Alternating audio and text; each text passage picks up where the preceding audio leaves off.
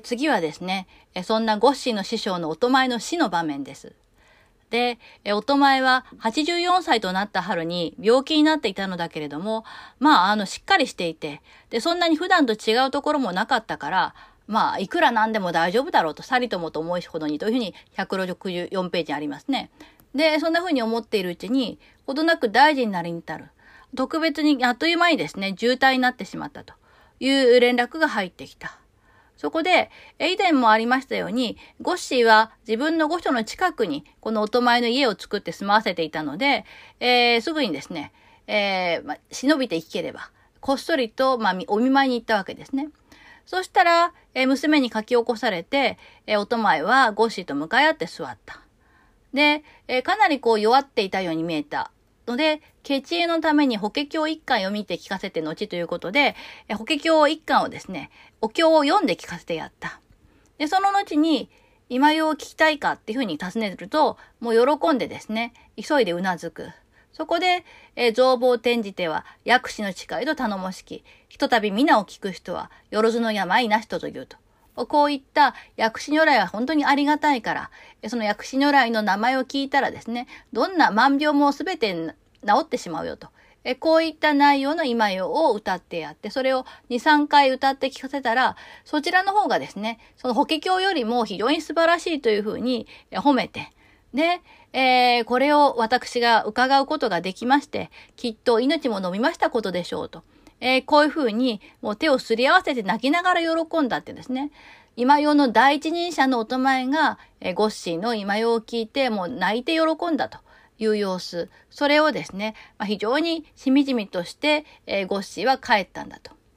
で、その後ですね、2月19日に、このおとまえが亡くなったという訃報が入った。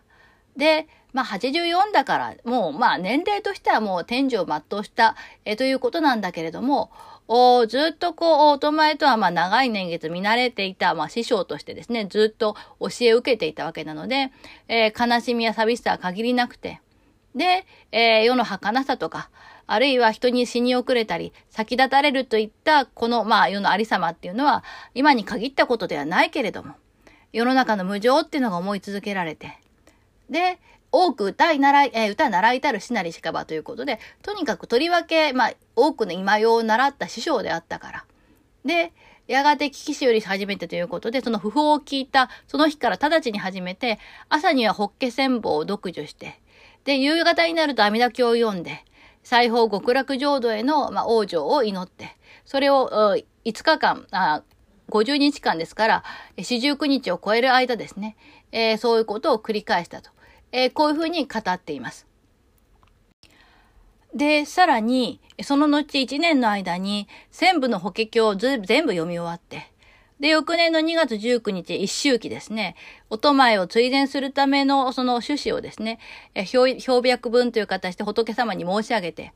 で、法華経を一部読書した後ですね、そういえばおとまえは、私の歌をですね、お経よりも喜んでたと。こういうふうに思い起こして、おとまえに習った今世のメインなものを歌った後にですね、その重い曲、足柄とかいろいろなですね、ものを歌って、最後に長唄を歌って、で、おとまえが死後ですね、浄土に生まれるようにということを願って供養してやった。というふうに、語られています。で、165ページの冒頭です。それをも知らで、そういったゴッシーがおとまえのためにですね、供養してやってることも知らなくって、で、里にいた女房の丹波。これが、こんな夢を見た。その夢はですね、その、ゴッシーの住んでいた法住寺の広所で、ゴッシーが歌を歌っていたところ、五条の尼というのが、これが、おとまえですね。おとまえが、白い薄絹に足を包んだ姿でやってきて、で、襖の内側に座って、ゴッシーと差し向かいになって、御所様のお歌を聞きに参りましたと。このように言って、で、非常に褒めてですね。で、自分も声を添えて歌って。で、この足柄なんかは、もうとても普通なことではございませんと。で、本当にこの節が素晴らしいことと。こういうふうに大絶賛をして。で、さらに長唄を聞いて、これはどうかとちょっと心もとなく思っておりましたけれども、素晴らしいことですと。で、これを伺いましたので、身も涼しく嬉しき。私の好みも清らかに進みまして、本当に嬉しいことですと。こういうふうに言ったという夢を見て、で、2、3日経ってから、こんなふうにおとまえが夢に出てきましたということを、この丹波がですね、参上して申し上げる。で、さは聞きけるにやというのは、それではおとまえはちゃんと私の歌を聞いていたのかということで、実はこうこうこうだったという話をして、で、自分もその女房たちもですね、すごい尊いというふうに感動し合ったんだと。で、その後、その日は必ず歌えて五世を弔うなりとありますが、そのおとまえの命日には必ずですね、今宵を歌って五世を弔ってやってるのだと。こんな風に語っています。その所詮はですね、遊女とか公子とかいう、身分の低い女性なんだけれども、自分の師匠であったおとまえに対して、それ非常に大切に思って、死後もですね、きちんとこう、おとまえの好きだった、今よでとぶらってやる、そのご主人のある種の優しさ、それはもちろんその芸でつながっているわけですけども、それをこう示すエピソードとして、非常にこう、重要なところでもありますし、そのご主人が、そのお経も十分唱えることができて、今よも歌えるっていうその声に対してやっぱり非常にこう並々ならない思いを持っていたということも伺えるエピソードでもあります。一つ、ついでに申し上げておくとですね、ここで重要なのは夢の中に出てきたということです。今の私たちにとって夢というのは現実とかけ離れた、ある意味荒唐無稽なお話ということで、なんだ夢だったのかと、こういうふうにがっかりするというのが、多いわけですけれども、中世において夢というのは、あの世とこの世をつなぐ、回路であった。そういう重要な役割を持っていたので、夢に何かが出てきてお告げをするというのは、これは実際にそうなることなのだ、そうだったのだというですね、非常にこう現実的なものだということが言われている。ですので、夢にその五条の尼が出てきたということをですね、この丹波が語っているというのは、これが本当に、おとまえがゴッシーの歌を聴いて非常に感動していたんだということが、その第三者の夢に出てきたということで、それが、まさに事実なのだということを示しているというエピソードでもあるということです。この夢の重要性というのは、この後何回も出てくることになるので、特に1年生の方はですね、しっかり頭に入れておいていただきたいと思います。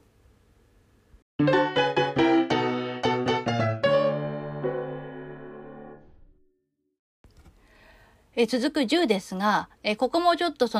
これは領事秘書口伝集を書く動機とつながってくるとても重要な場面です。で、10の冒頭にありますように、このおとまえに14年が間に習い取りしてきと。10年余りの間に今宵を全部自分は習ったんだと。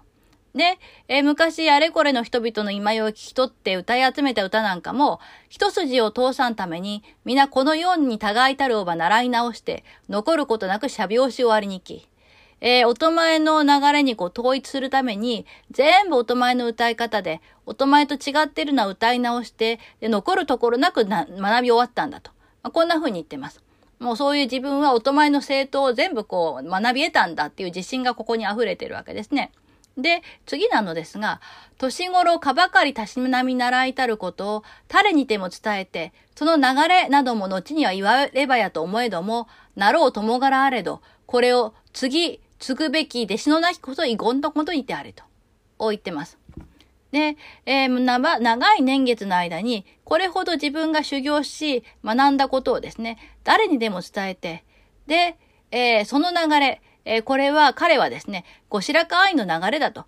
こういうふうに、後世には言われたいと思うんだけども、だけど、今宵を私から習う連中はいても、私の今宵を伝えて、後世に継ぐことができるような弟子がいない。それが自分の最大の恨みなのであると。こういうふうに述べています。だから、おとまえの流れを組んだ自分、ゴッシーの流れっていう風な弟子をですね、育てることができなかった。いや、それに相当するような弟子にならなかったっていうことが非常に恨めしく思われるんだと。で、そこに165ページの後ろから3行目からマーカーを引いておきましたが、天井人下郎に至るまで愛具して歌う友柄は多かれど、これを同じ心になろう者は一人なしと言うんですね。まあ、その身分の高いものから低いものに至るまで、自分のそのお相手として今世を歌う仲間は多いけれども、今世を私と同じ心で習う者は一人としていないと。こういうふうに言ってます。非常にその自分、そのゴッシーが、ただ道楽で今世をやってるんではないんだということ。それが、その、そういった、まあ、彼の自負心というのが、ここにこう、語られており、で、そういった自分と同じレベルでですね、今世、要するに、今世というのは、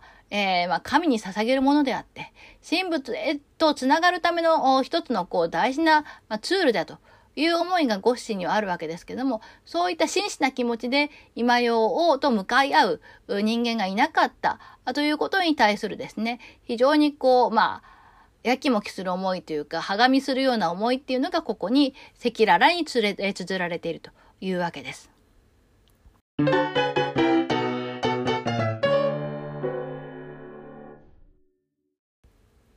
11は、遊女にゴッシーが今世を教えたという話です。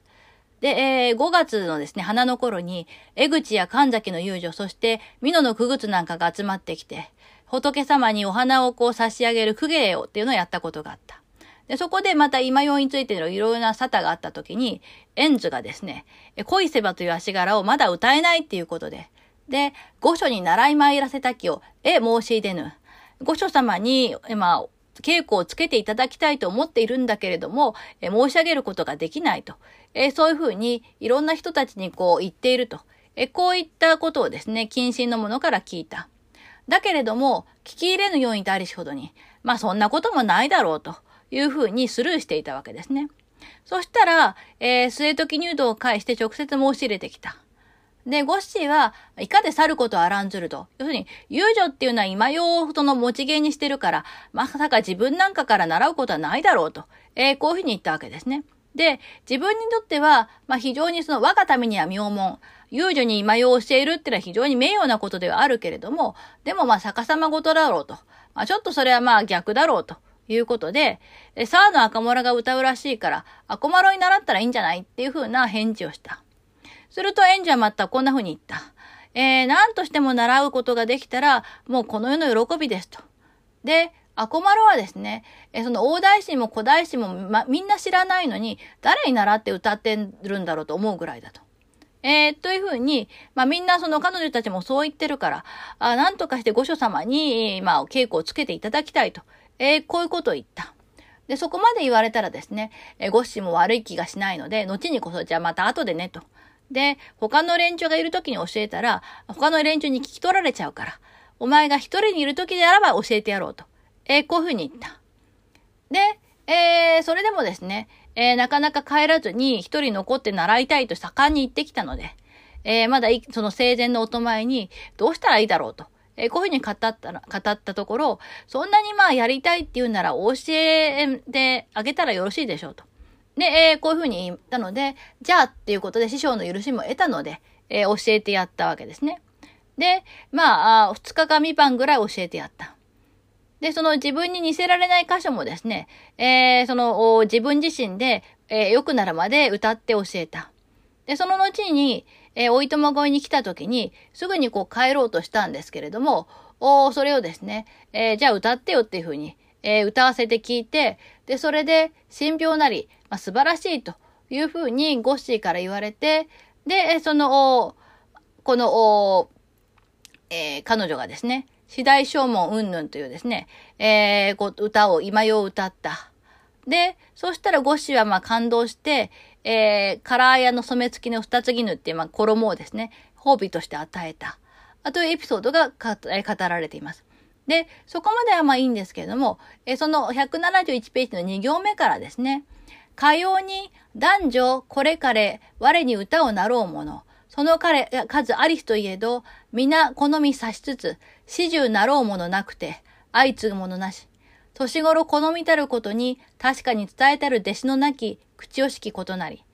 というふうに、私に今世を習うものは数は多いけれども、みんな中途半端に好んで、最初から最後まで筋を通して練習する者はいなくって、で、自分のその後を継ぐ者はいない。で、自分はこんなに長い間、まあ、好んでやってきたのに、間違いなくしっかりと伝えた弟子がいない、弟子と呼べる者がいないっていうのは本当に口惜しき、悔しく思われることなんだということで、ここもですね、その今世を伝授したっていう遊女に対するですね、今世を伝授を自慢しているだけではなく、これだけ自分に教えを請う人間がいたんだけれども、結局自分には弟子と呼べる者がいないっていうことを、悔しがっている。これもその先ほどの、丸十とつながってくる、中身ということになります。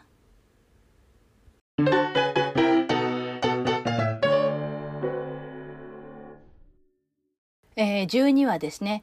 ゴッシーが歌った今世によって、こんな不思議なことが起こった、神仏の霊言があったというエピソードが語られる部分です。その最初がですね、熊野詣に関わるものです。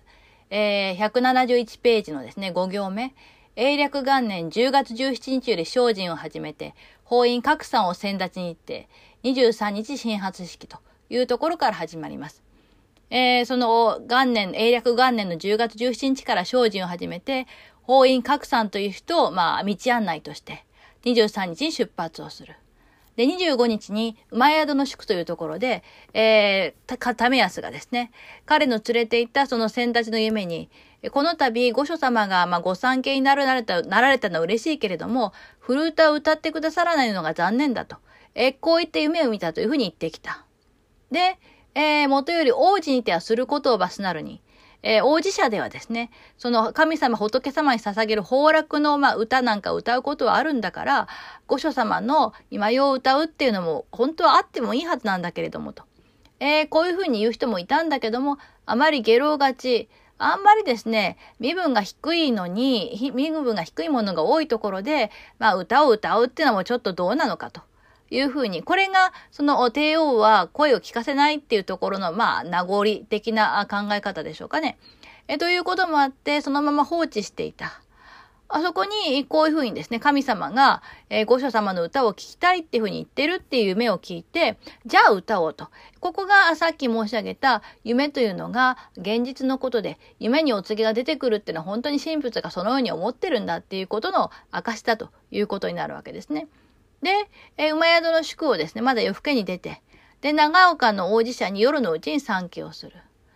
で、そこにですね、一緒についていったので、太政大臣清盛、第二と申し折なるべしということで、ここで平清盛の名前が出てきます。まだその頃は第二と言われていた時の清盛が、その参詣で一緒になったので、こういう夢を見た者がいるのだがと。いうふうに相談をしたところ、そういうことであれば、去ること候は、さにこそ候なれ、さたに及び候のよしを返事に申して。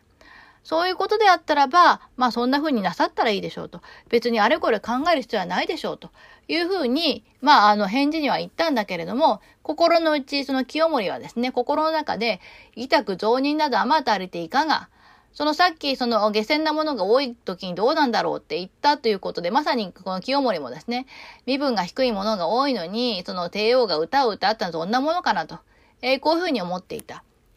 で、それだけでもうとうと寝てしまった。そしたらばですね、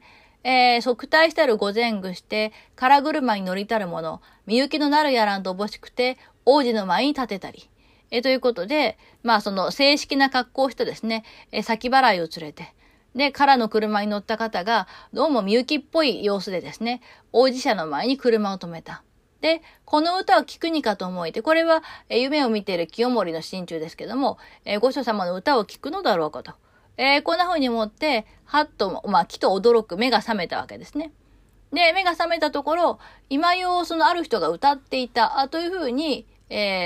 られています。その歌はどんなものだったかというと、熊野の権現は、なぐさの浜にと降りたも、若の裏にしましませば、年やゆけども脈王子という歌だった。その熊野っていうのは若の裏っていうところがあるので、その年を経ても、脈王子っていうふうに言うんだよと。こういったちょっと言葉遊び的なものですけども。で、これをですね、驚きて目が覚めて、透け方に語って、で、驚き呆れた。で、そのさっきのですね、歌を、今世を歌ってくれないのが、非常につまらないと言われた、その歌と夢にですね、思い合わせられて、みんなですね、幻聴なるよしを申し上げたりき、これがその神様が現れた印なんだろうと、こういうふうに語り合ったと、こんなふうに語られています。で、11月25日に熊野の本宮に御手蔵を差し上げて、お経の供養だとか、御神楽なんかが終わって、その来殿で、ゴッシーの温度で、小柳から始めて、その、ただの今用、そして、いろいろなですね、ものを歌い尽くす間に、様々な琴とか琵琶とか、舞とか、猿楽とか、そういった芸を尽くした。で、これが、自分の熊野詣の、初回の話であったと。いうことで、これをきっかけとして、ゴッシーの熊野三家は34回になったということも、お話をした通りですね。で、この後、まだ続くわけですけども、今度、応報2年の正月21日のお話が出てきます。で、ここもですね、その、今用を歌ったわけですけども、ここでは、熊野に祀られているですね、熊野の千手観音に対しての今用なんですけれども、よろずのがん、仏のがんよりも、千手の近いと頼もしき、枯れたの草木もたちまちに、花咲みなると説いたもう。これは、前の週に、養林師匠の本体の方でですね、読んだ歌ですね。マジ千手観音リスペクトっていうああいうやつですけども、それを何度も何度も歌ったんだ。というエピソードが語られて、そしてまたですね、覚山法院の夢の中でですね、心解けたるただいまかな。本当に素晴らしいっていうふうにですね、神様がそのゴッシーの今用を聞いて感動したという夢をですね、覚山が見たという形でですね、その夢を語るということで、ゴッシーの今用を本当に神が成就したのだということがここで語られます。で、こういったエピソードが延々と、続いていくわけです。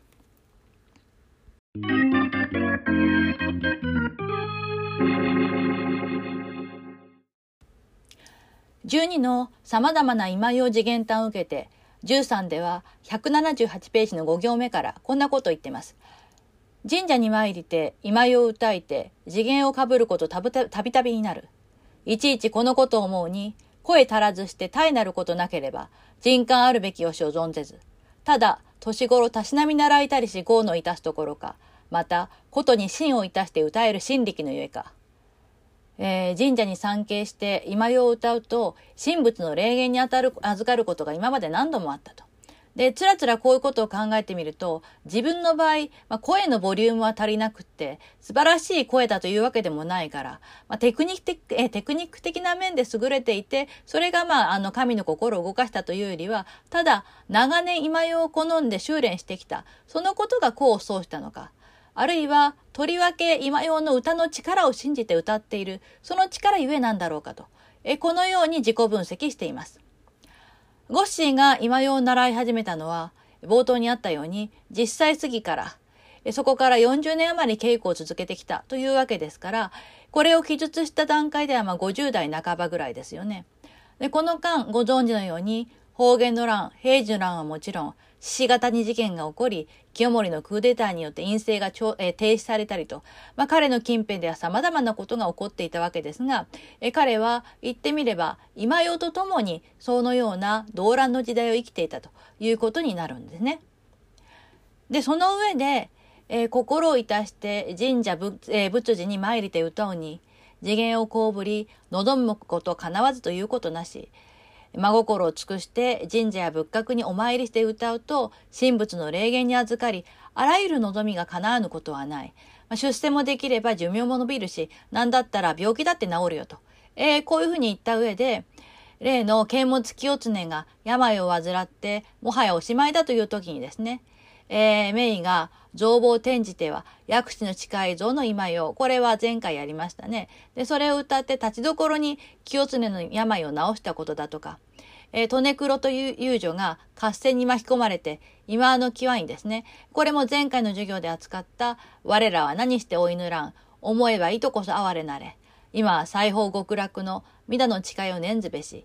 この今用を歌って往生したこと。さらには、高砂の遊女白君がですね、聖徳太子の今用、これを歌って往生したことなど、様々な例を示しています。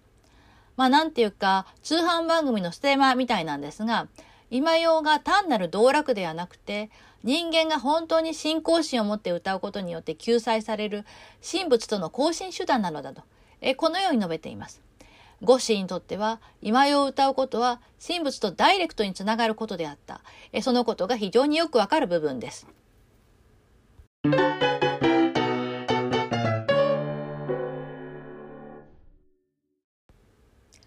以上、ゴッシーが自ら体験した、あるいは見聞きした今世次元談を踏まえて、14では今世往生論を展開しています。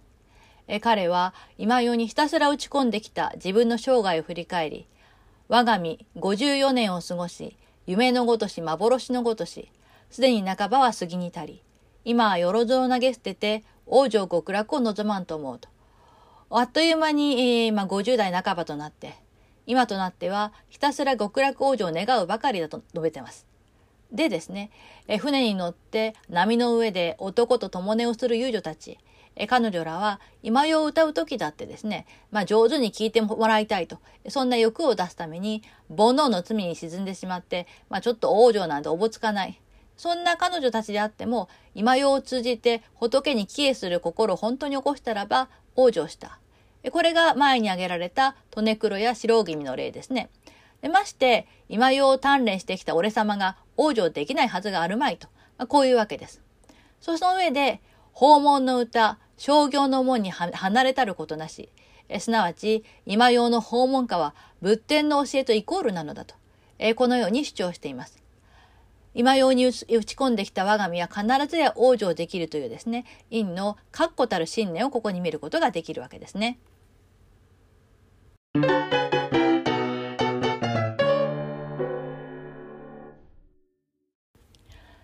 続く15、いよいよクライマックスです。訪問歌が仏典とイコールだという14からの主張に続いて、法華経八巻が軸々、光を放ち放ち、28本の11の文字、金色の仏に増します。8巻の法華経の軸が光を放って、28本の一つ一つの文字が金色の仏でいらっしゃると、こういったビジュアル的なイメージにつなげていきます。この表現、実は第3回で取り上げた装飾経、清盛の発願で作られた平家農機をイメージさせる非常に具体的な感覚を伴う表現です。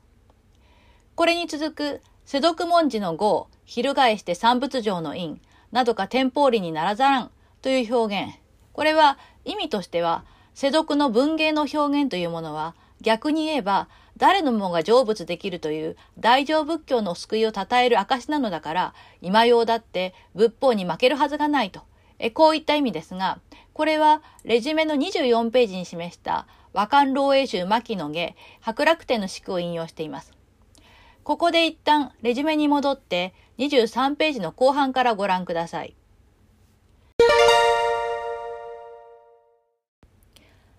レジュメの23ページ、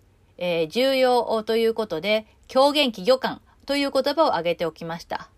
これは文学や芸能を仏教の思想と両立させようとする文学芸能観です。具体的に申し上げると、仏教から見ると文学というのは道に外れて偽り飾った言葉の行為、これを狂言起魚と言います。そして仏法の十悪の中に数えられる起語、妄語。これは上っ面だけの言葉、そして嘘ですね。そういうものは仏教的にはNG なわけですよね。なので、仏教から見るとこういうものはやってはいけないということになるのですが、だからといって、人間はですね、文学から離れることはできなかったわけです。そこで、文学に携わり、子分を捨てられない者の立場から、仏徳を散憺し、仏説を具通させる助けとなるような子分を作り、仏事に収めて、来世の功徳を積もうとする考え方をもともとは言っていました。その、狂言起魚館を表したものとして、和漢老英宗の八教彙のですね、願わくは、根性世読の文字の号、狂言起魚の誤りをもって、翻して、当世よよ三仏上の印、天法輪の円と線、というものが出てきました。これもともとはですね、白紙文集初集のものです。で、意味としては、自分は根性で世読の文学にふけり、馬鹿げた妄言、飾り立てた美辞麗句によって人を魅了するというですね、過ちを犯してしまった。しかし、このような自分の罪を自覚することによって、それを転じて、来世においては、仏法を賛嘆するきっかけ、そして説法する時の起源にしたいと、このように願っているというものです。で、狂言企業である文学も、仏法を賛嘆することによって、その罪から救われるんだっていうこの考え方。これは発教医が70歳前後に至って到達したもので、狂言と企業というですね、2つの言葉を重ねて用いたのも、白楽天発教医が最初とされています。で、やがてこの考え方が仏法を広めるための方便として、文芸行為を積極的に肯定する方向へと進んでいくことになります。ちょっとややこしいんですけれども、もっと簡単にすごく俗っぽい言い方をすればですね、例えば、私は子供の頃ですね、自分の両親に、漫画は読んじゃダメだと。漫画読むとバカになるから漫画なんか読んじゃダメだと。こういうふうに言われて育った、そういう世代なんですが、でも一方でですね、例えば皆さんも、源氏物語を朝木夢見という漫画で、勉強したよっていう人もいらっしゃるんじゃないかと思います。そのように、朝木夢見を読めば、源氏物語がわかるよ。というのが、文学に置き換えれば、文学をきっかけとして、仏法がわかるようになりますよと。だから文学って決してダメなものじゃないんですよっていう、そういう考え方。それが狂言企業観ということになるわけです。人間、やっちゃダメだよって言われたらやりたくなるというところがあって、で、それをうまく抜け穴を探していく、その抜け穴が、狂言企業観であったということですね。で、そこに書いておきましたが、我が国の神様というのは仏様とイコールなんだっていうですね、本地衰弱説というのがありました。で、その結果、仏様というのは、梵語で言うダラニをお喜びになるのだから、神様、日本の神様は和歌で称えるのを喜ばれるはずだと。だから、和歌は仏教に外れた狂言でも企業でもないという発想になります。で、中世においては、この発教医のですね、和漢朗英集の右の四句というのは、文学や芸能に携わる人たちが自分たちの言動を正当化するためのですね、よすがとなっていたということです。これを合わせてですね、知っておいていただきたいと思います。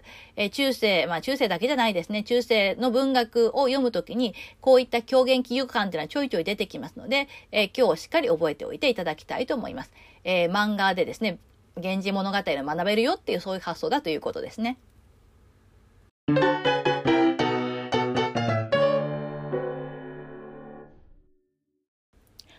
そして、丸16結びです。ここで、ゴッシーがなぜ口伝集を執筆したのか、その動機が語られます。大方、詩を作り、和歌を読み、手を書く友柄は、書き留めつれば、末の世までも朽ることなし。そのゆえに、なからん後に瞳をとて、未だ世になき今用の口伝を作りおくところなどと、こういうふうに述べています。この口伝集の冒頭、153ページにも、読む歌には随の打ち聞きなどいう多くありげなり、今用には未だ去ることなければ、年寄りが随のを学びて、これを選ぶところなりと。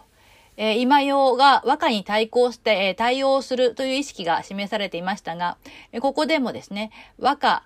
漢詩、書、こういったものは、それを書き留めておけるから、後世まで朽ちることがないけれども、それに対して今用は、という対比で語られて、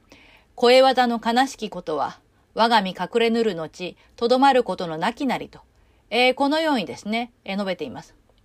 歌えば消えていくしかない今用は、自分が死んでしまったら、後世にとどまることがない。それが身に染みて残念に思われるのだと。こういうことですね。今みたいに録音技術がなかった時代ですので、どんなに素晴らしい音楽であっても、それはもうその場限りのものでしかない。しかも、今用の正当を学び得たと。このように自負しているゴッシーには、次の丸17にもありますが、自分と同じぐらいの力量を持って、なおかつ、志を同じうする弟子がいなかった。このため、旋律や歌い方といった技術的なものは、自分がいなくなったら滅びてしまう。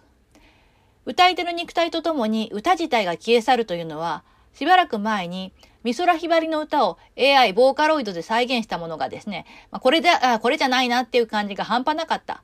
そういったことともリンクしてくる話だろうと思います。そういう現実に気がついてしまった彼は、声技であるにもかかわらず、なからん後に見よ。自分が死んだ後に見てほしいと。あえて書くという行為を通じて、それを後世に残そうとしたわけですね。自己矛盾といえば自己矛盾なんですが、せめて今用と歩んだ自分の生涯、そして自分の今用に対する思いを知っておいてほしいと、こういった祈りにも近い思いを見ることができるでしょう。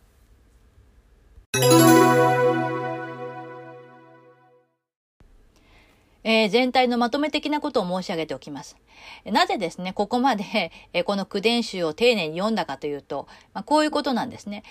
ゴッシーにとって今用とは何であったかということを皆さんにきちんと理解していただきたいと思ったというのが一つの目的です。で、後白河院にとってですね、今用というのは、決して単なる道楽でも何でもなくて、神仏との交信の手段であったということ。